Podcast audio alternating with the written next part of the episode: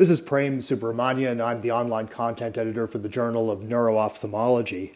And I am joined today by three authors of a recent uh, state of the art review in the journal regarding visual problems that are occurring in astronauts with long duration space flight. It's a fascinating topic, and I'm very pleased to be joined by Doctors Andrew Lee, Robert Gibson, and Tom Mader. So, thank you, gentlemen, for joining me today. And what I'd like to do is just go ahead and start with a few questions here. I'll um, ask Dr. Lee. We know that these uh, astronauts are getting problems that seem to be related or similar to problems that may occur on Earth in patients with increased intracranial pressure. It's never been proven one way or the other, and part of the challenge is you can't don't have a way to measure that in space what the ICP might be. Um, are there methods that people are looking at to indirectly or directly measure that? Are we close to understanding a little bit better what the ICP is in astronauts when they're up there? Sure, uh, Prem. That's it's a fascinating question that obviously has terrestrial as well as uh, space implications. Unfortunately, the only way that we can measure intracranial pressure currently on Earth in an accurate way is a direct measurement, either through a lumbar puncture opening pressure of the cerebrospinal fluid pressure or uh, intracranial invasive intracranial monitor. So there's really no good way for us to use these techniques, these terrestrial techniques, lumbar puncture or an ICP monitor safely and easily in a microgravity environment, and we're not even sure if it would work. It's it's never really been tested. However, there are some non invasive measures that are being developed here on Earth to measure ICP. They include measurements of displacement of the tympanic membrane and also the use of ultrasound, uh, Doppler flow ultrasound of the ophthalmic artery, but also looking at differences across the uh, optic nerve with ultrasound that have shown some promising but not yet sufficiently validated, consistent, or reliable results on Earth. And so they're probably not devices that would be easily transported onto the space station or be even reliable or valid enough to rely upon. So the short answer is stay tuned to this channel. Some things are coming down the pike, but we don't have anything really reliable and valid enough to, to test ICP in outer space. Bob or Tom, any uh, additional comments? Do you think one of those methods shows any more promise than the other, or do you think we're in a situation where we just have to try whatever seems reasonable and then validate one of them? Well, I think we just have to make absolutely sure that we validate it on Earth as perfect as we can before we make any measurements in space, because once you make them up there, it, it could be a real decision maker for us. It could really help a lot. We just have to make sure the data is very accurate. And that actually leads very nicely into the next question that I have for you guys, which is when the astronauts are up there on the ISS, how are they currently being monitored for the development of these ocular changes? You've written about uh, the slow development of changes at the optic disc, maybe even some findings in the retina. Uh, what's available, and how are we making decisions on whether changes that are happening might actually be dangerous to them? Well, Prem, astronauts on the uh, International Space Station are routinely monitored for the development of these ocular changes using several methods. First and foremost, our number one diagnostic tool on the uh, station is OCT uh, spectralis. Uh, we use um, several metrics looking for uh, changes to optic disc morphology and retinal changes to include RNFL, uh, minimum rim width, total retinal thickness, and choroidal thickness changes. We also have a handheld fundus camera on the station that we use to get very high resolution images of the optic disc. Uh, we have a tonopen tonometer, a tonopen Avia tonometer on board. We also, as Andy, Andy mentioned, we have ocular ultrasound using a, a GE device, uh, very sensitive measure of uh, uh, for looking at globe flattening and to assess optic nerve sheath diameter changes. Uh, we have limited uh, ability to act to assess visual function on orbit, uh, but we do measure visual acuity using an Acuity Pro software on an onboard laptop. Uh, we measure near point acuity as well, and then we also have an Amsler grid up there. Um, we're currently looking at uh, portable perimetric devices here on the ground, and hopefully in the not too distant future we'll have a way of assessing uh, visual function more more accurately on orbit. Astronauts also complete an onboard questionnaire routinely. Uh, the purpose of the questionnaire is to elicit subjective changes in their vision uh, or symptoms that could be consistent with elevated intracranial pressure, such as headaches, uh, transient visual obscurations, diplopia.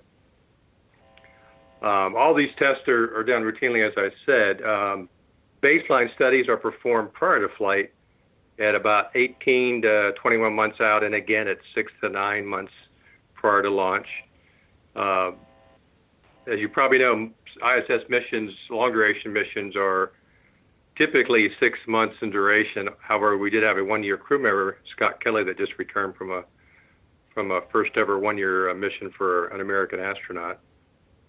Uh, onboard in-flight testing is typically done at 30 days into the mission, uh, 90 days into the mission, mid-mission, and again uh, typically at L plus 150 days, which is 30 days prior to return, or as clinically indicated. Uh, when they do these tests, remote guiders on the ground and SMEs like myself are usually present in the Mission Control Center, and uh, we can actually watch the crew members real time perform these tests, and we're there to help them out and answer any questions they have.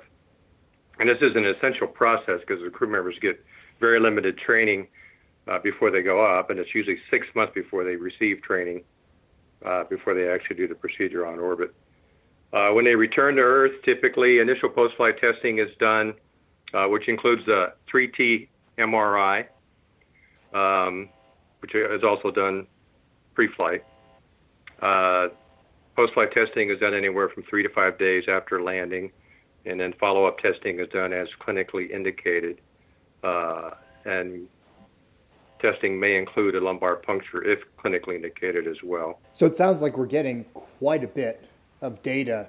Uh, Tom or Andy, anything else that you want to add to that that you think is particularly important that's being done that might help us or that we focus on? I think that it will be important ultimately to have some sort of ICP measure or proxy, but everything else that uh, Tom said was was valuable stuff. We we have some we have to differentiate things that we collect for research purposes and for clinical purposes. And so that's sometimes a challenge. Obviously, we want to collect as much data as we possibly can, but their time is limited and what we can do is limited. And I would guess not only is the challenge that their time is limited up there and they have many, many other tasks to do, but there are only a limited number of people who will ever fly these long duration missions. And you can only draw so many conclusions from that small sample.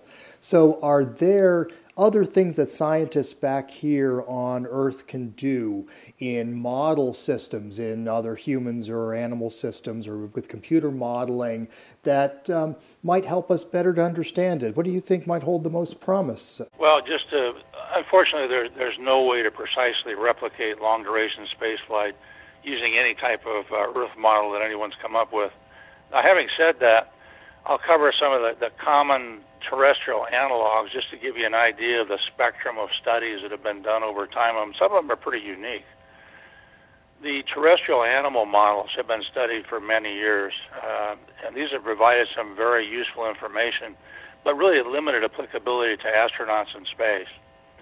Uh, historically, probably the most common animal studies that probably everybody's heard about are the rat hind limb suspension studies, and this is basically where you take a rat and you elevate him by either his hind legs or his tail or maybe a pelvic suspension device, that type of thing. And it unloads the hind limbs. And this has been used to document bone and muscle atrophy, these sorts of things. And the good thing about animals is that scientists have done bone and muscle biopsies, this kind of thing, to quantitate change. So they're valuable in that sense for sure. Now, there have been uh, limited neuro-ophthalmic studies on animals. In rabbits, they've done head-down tilts where they found spikes in intracranial pressure. And then there have been ionizing radiation studies, and these attempt to replicate solar radiation, which could be a problem on some really long duration space flights, uh, particularly if you're going to Mars or another planet.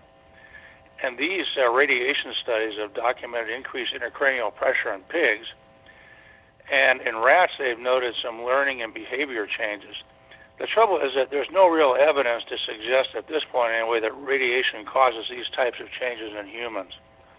In other words, with most of the animal studies, although there's some useful information obtained, it's, it's very difficult to directly translate animal research into clinical outcomes from humans, and this has been kind of a consistent finding.